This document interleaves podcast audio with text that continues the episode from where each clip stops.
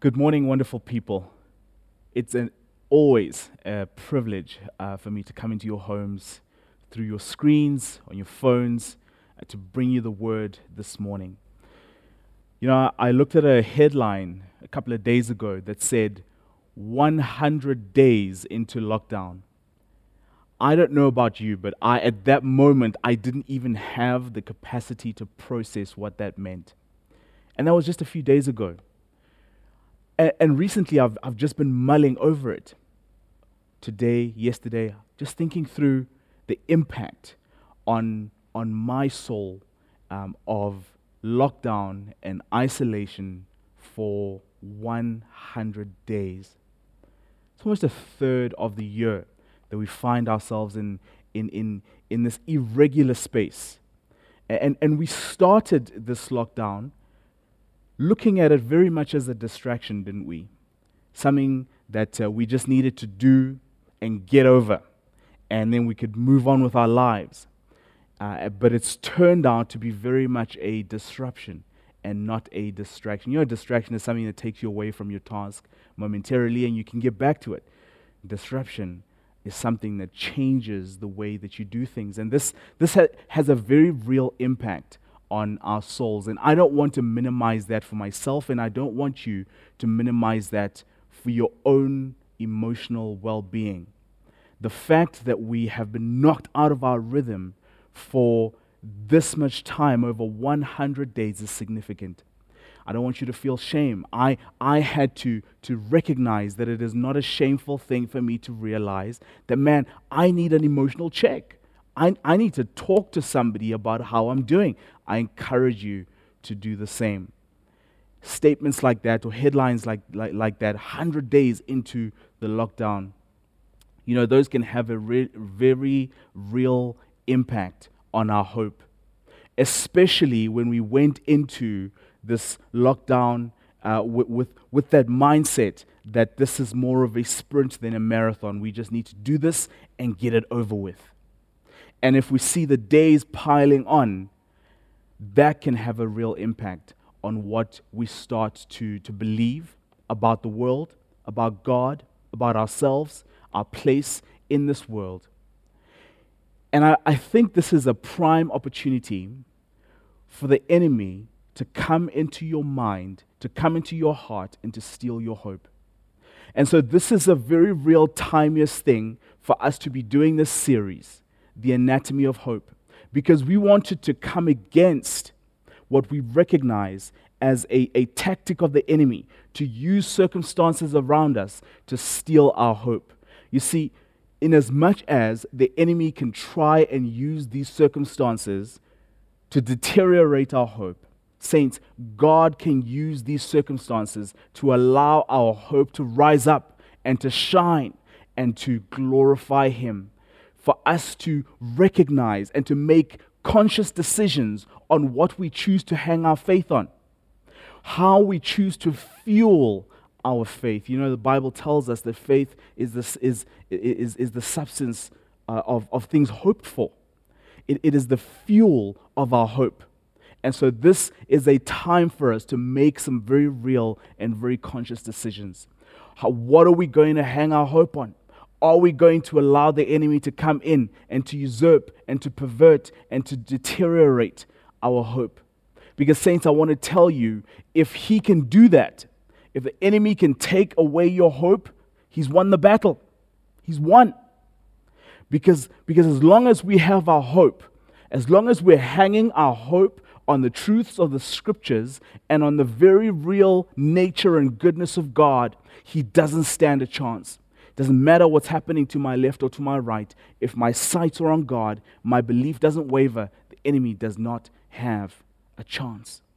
And if you feel like your hope has started to waver a little bit, that your, your faith is low in fuel, I want to encourage you to reach out to people around you talk about it.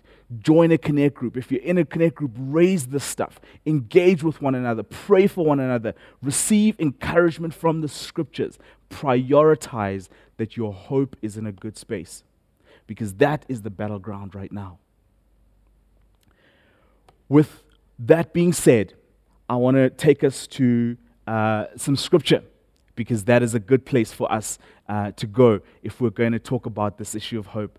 I am currently in, in the chapter of, uh, or in the book of Colossians, uh, Colossians chapter, chapter 1. And uh, we're going to read uh, from verse 24. Verse 24 says, I now rejoice in my suffering for you and fill up in my flesh what is lacking in the afflictions of Christ for the sake of his body, which is the church, of which I became a minister according to the stewardship from God, which was given to me for you to fulfill the word of God.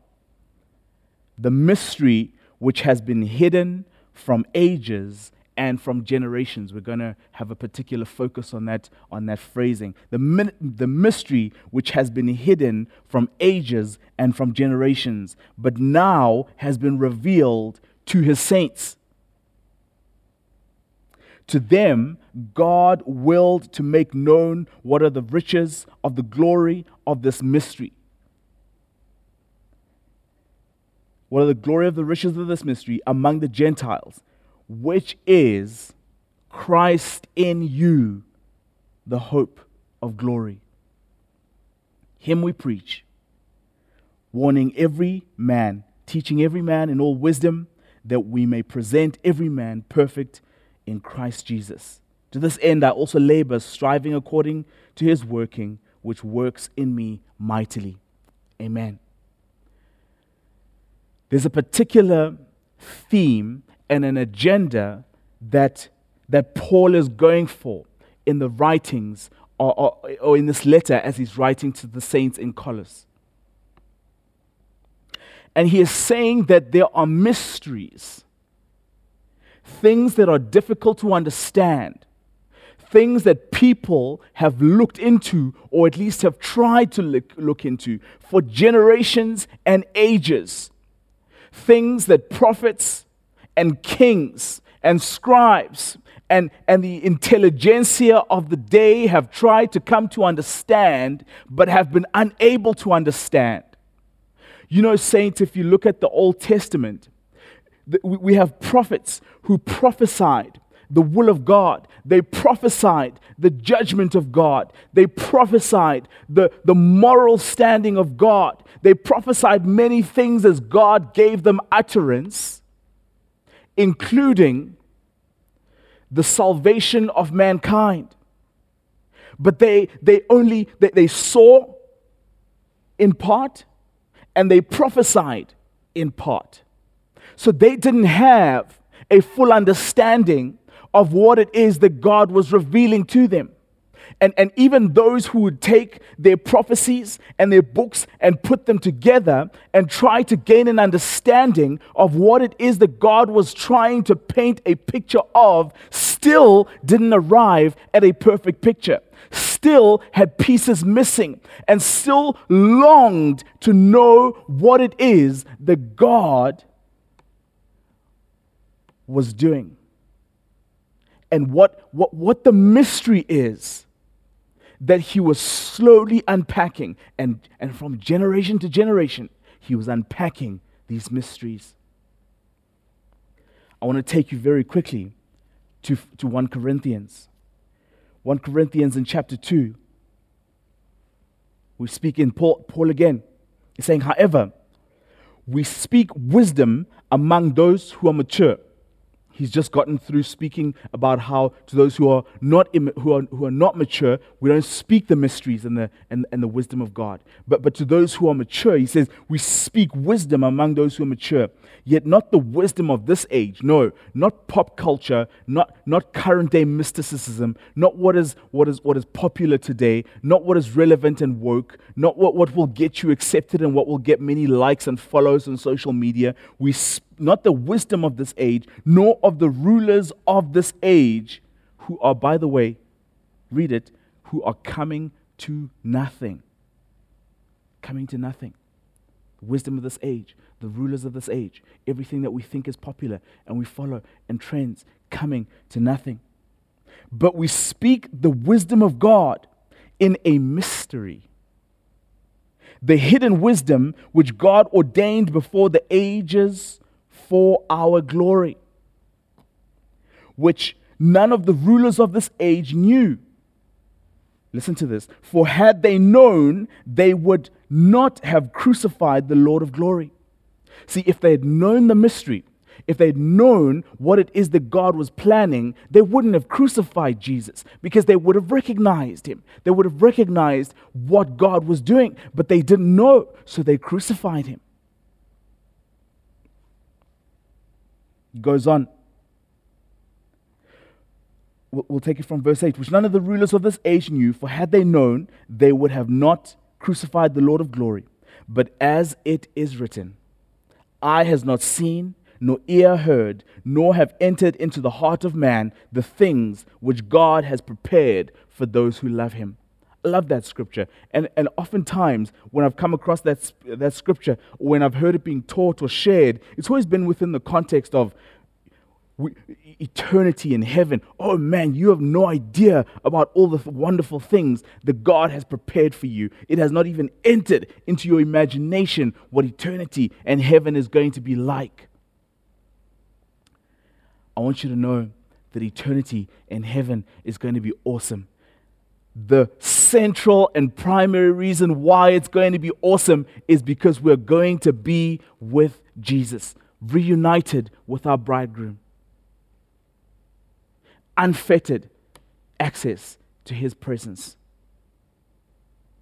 Everything else is an add on. But this particular scripture here by the way, saints, isn't necessarily referring to the, to the uh, uh, future or to, to, to eternity or to heaven. It's referring to the mysteries that God had hidden in His Word that people had tried to go and search out and were unable to search out because they couldn't imagine what, what God's plan was. See, they, they had it in mind that there was a plan there was a plan for salvation, and to the Hebrew mindset, the plan for salvation was the plan for, for national salvation, national liberation. There would be a commander and a general that God would bring, and he would overthrow the oppressors and allow the nation of Israel to rise up as an independent state in its own glory. But verse 10 says, But God has revealed them to us through his Spirit. For the Spirit searches all things. Yes, the deep things of God. So you see, this is not a mystery anymore. It used to be a mystery, but God, through His Spirit, which now dwells in us, has revealed it to us. Remember that the, the saints of old, specifically in the Old Testament, they, they didn't have the indwelling power of God. They didn't have the Holy Spirit who dwells inside of us as we do today. They, they had, they had a, a limited revelation and, and, and a limited expression of the presence of God. And so for them, you went, you could go somewhere, particularly the temple, and experience God. And, and, you did stuff, you, so you sacrifice and you enter into his presence and you, etc. And, and that was their expression and experience of God. And, and so if they wanted to manifest presence of the presence of God, they had to go into the temple. They had to perform certain ritual sacrifices. They had to be in a certain state of pure, purity, etc. And, and, and that's how they experienced. Today, God has imbued us with His power through the Holy Spirit. We have the Holy Spirit who dwells inside of us. And, and this is what the Bible says about the Holy Spirit. In verse 11, I'm still in, in, in, uh, in, in 1 Corinthians chapter 2. Verse 11, it says, For what man knows the things of a man except the Spirit of the man, which is in him? Even so, no one knows the things of God except the Spirit of God. So if the Spirit of God knows the things of God, knows the mind of God, and we have the Spirit of God in us, then we have revelation available to us. the mind of God can be know, made known to us. And God did not hide to us what his plan was, what the mystery was that the ages had been searching for in, in, in the book of Colossians. We read it. That, that it is Christ in you, the hope of glory.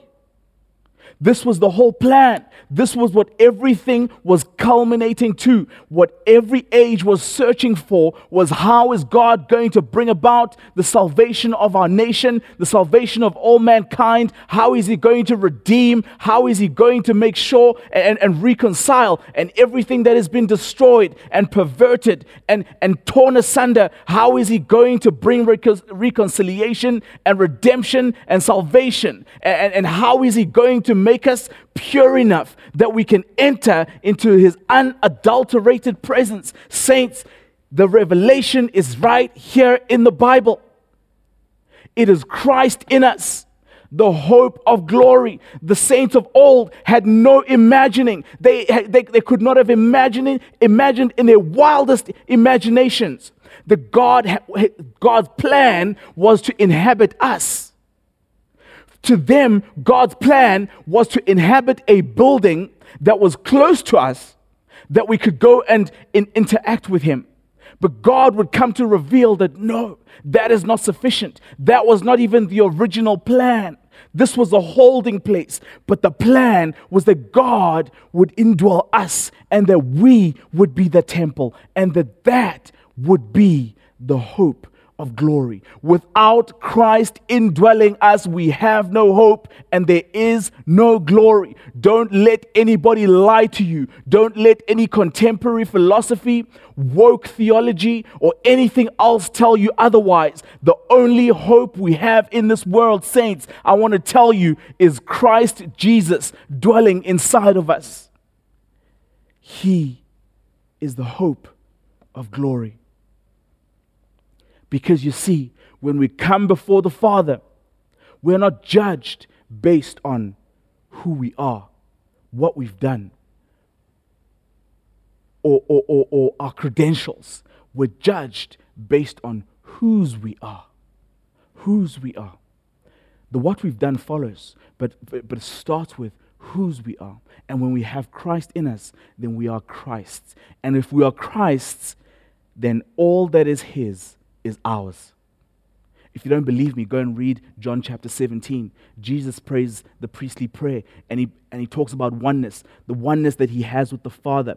And he prays that we, as the body, would have this kind of oneness. And he prays that, that, that, that even as, as he is one with the Father, so we would be one with one another. And so we, we would be one with him. And so we would be one with God. And it's this amazing intertwined oneness and he also says this that, that whatever is his would be ours. That is our hope of glory. I want to take it a little bit further and talk about this word hope.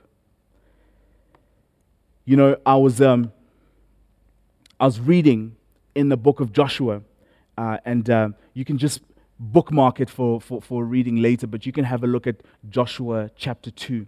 And it's the story of the spies who were sent into Jericho to, uh, to spy out the land. And so this is just before the crossing that the Israelite uh, uh, nation is about to cross the Jordan into the promised land. And so Joshua and the generals, they send spies into the land and they say, Go and spy out the land, especially the city of Jericho, and bring back a report so that we can prepare our military uh, strategy and these spies go in. And, and, and word comes to the king of Jericho that, hey, there are spies in your land uh, from, from the people of Israel. And they've come to spy out the land. And so they, they try and find out where they are. And they find out that these spies are at the house of, of, uh, of Rahab.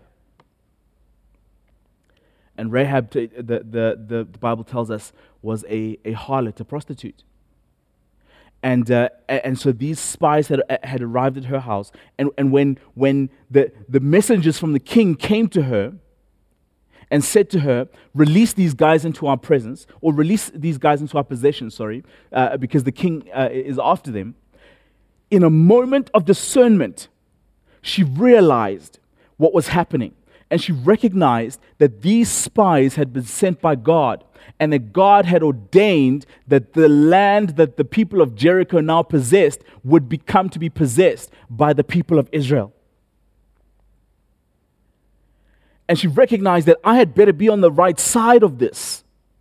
That, that, and, and, and history has judged her well. History, she's on the right side of this decision because she, she, she hides these guys and she sends a message to the king to say, Look, th- th- these guys, they were here. I didn't know where they were from, and I've sent them away and they've left. But if you send your guys out, maybe you can still catch them. And so they send a search party out and she hides them and she tells them to go hide in the mountains and wait there three days. Wait there three days. And once the search party has come back, then they can go their way.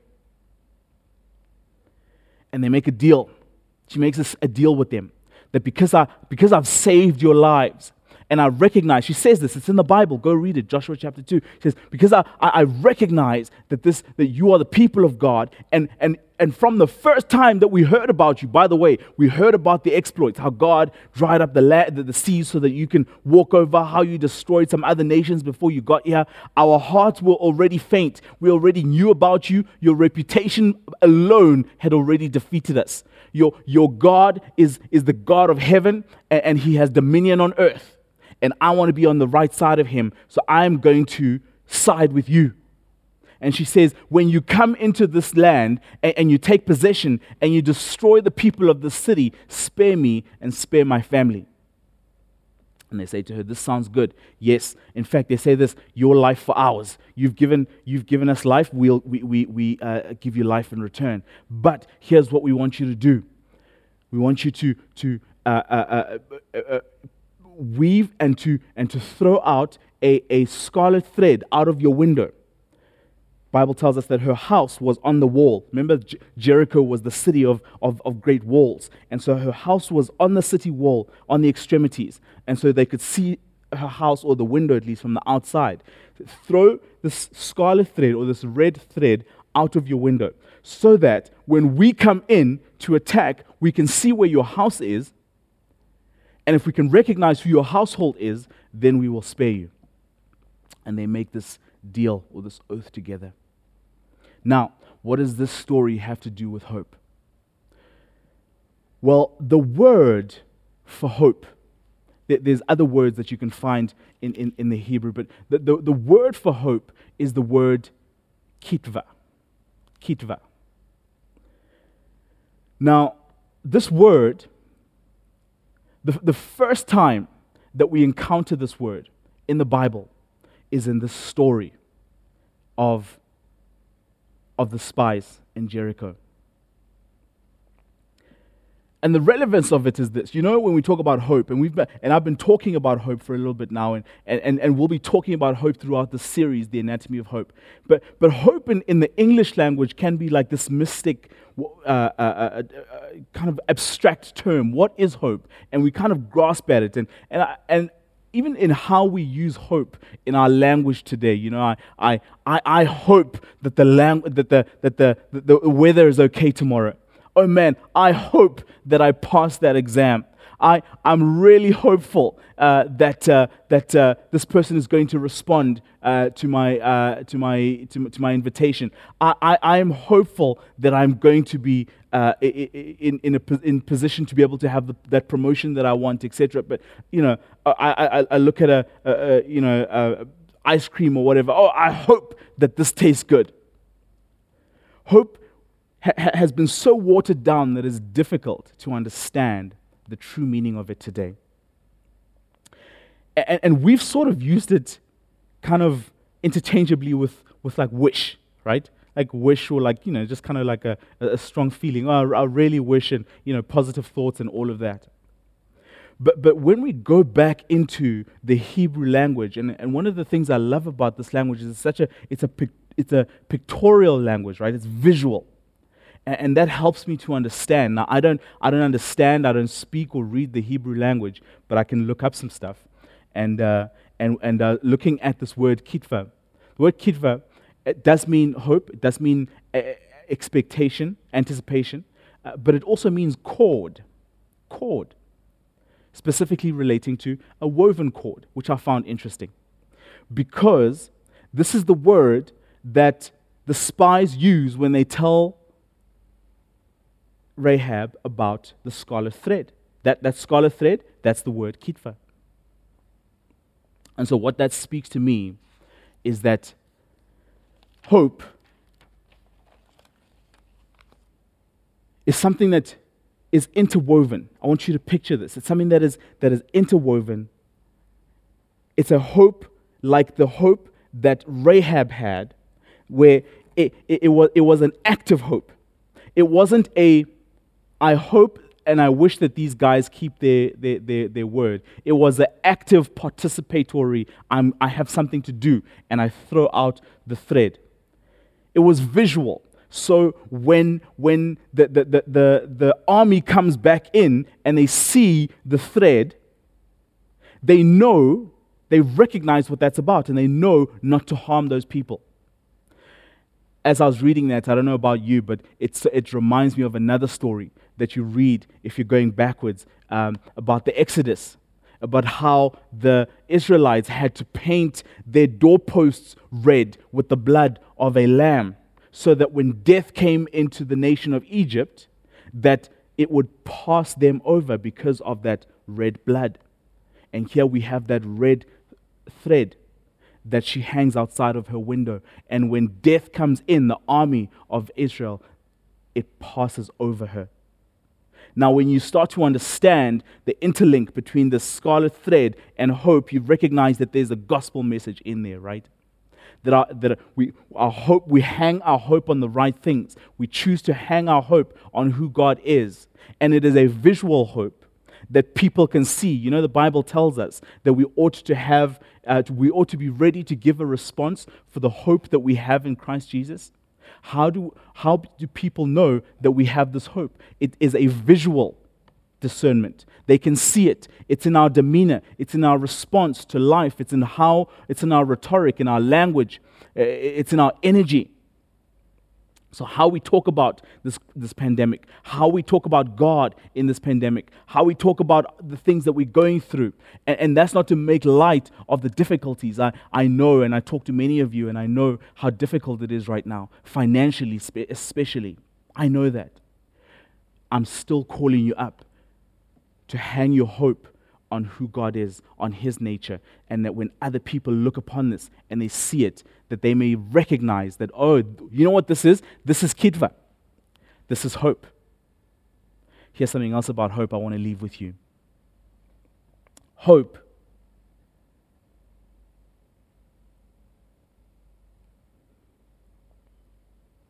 is perfected in waiting.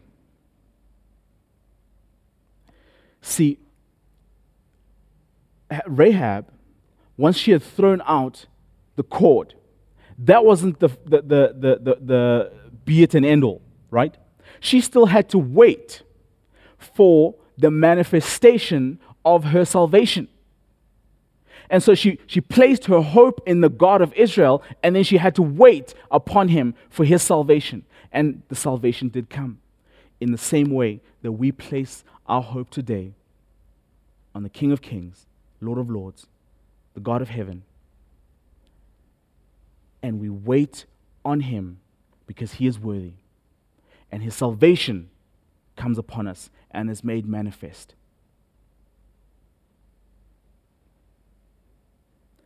For Rahab, she had a literal rope or a literal thread that she threw out.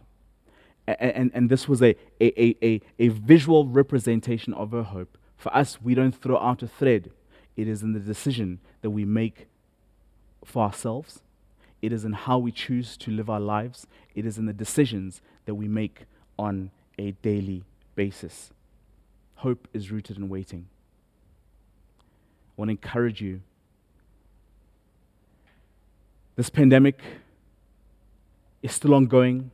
Experts are telling us that the, the, the rates of infection will still increase economy will still be impacted. We'll still feel the effects.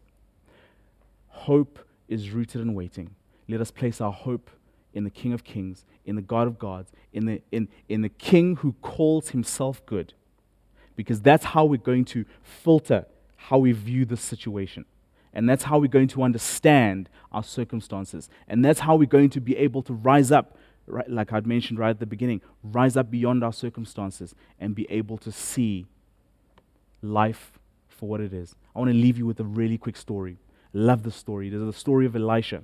Elisha and, and, and his servant um, are, are wake up and they realize that, uh, that they'd been surrounded by, by an enemy army. And you, you can go and read about it. But the, the, the, the enemy army was trying to take over uh, uh, Israel and they needed to take the prophet out because he was kind of like the, the secret weapon because you know he hears from God, and so we need to take out this strategic signal to heaven, and we can cut out their communications. And so they go and they surround him, and and his uh, they wake up and, and there's an uh, enemy army surrounding them, and the and the, the servant begins to panic. He recognizes, man, we're about to die, and he goes into a flat panic. But Elisha's not panicking, and Elisha prays this amazing prayer. He says, Lord, would you open his eyes so that he can see what I see? And the Lord responds to that prayer and he opens the eyes of the servant, and, and, he, and, the, and the servant sees uh, angel armies all around the mountain that they were on, surrounding them. Chariots of fire, the Bible tells us. Those angel armies and those chariots of fire were there all along. They didn't just come when Elisha prayed that prayer. Elisha could see those angel armies and those chariots of fire all along. Uh, he, he, he recognized that the enemy armies were there, but he could see the angel armies. I want to encourage you, saints. Won't you open your spiritual eyes? Lord, open their eyes, open the eyes of the saints, and let them see your reality. Let them see the chariots of fire and the angel armies surrounding them. We've recognized the enemy armies. We've recognized the, the, the, the thief of hope. We've recognized the, the, the, the, the pandemic that, that, that threatens our finances and, and, and all that is going on around us. We've recognized that people that we know have died and are, are infected and, uh, with, with this virus. We recognize that it is real, but we also ask that you would open our eyes, open our eyes, that we would see the truth of who you are. Saints, I, I encourage you to stay in, the, in that place of revelation. Who is God? Where is God? What is He doing right now? The angel armies and the chariots of fire are with you. Amen. Thank you, Pastor Loreko, for that timely reminder of the power of hope. If you need prayer for anything, please contact the number at the bottom of our screen. Someone is ready, waiting to pray with you and to pray for you. Remember that we pray every Thursday together and be blessed until we see you next week.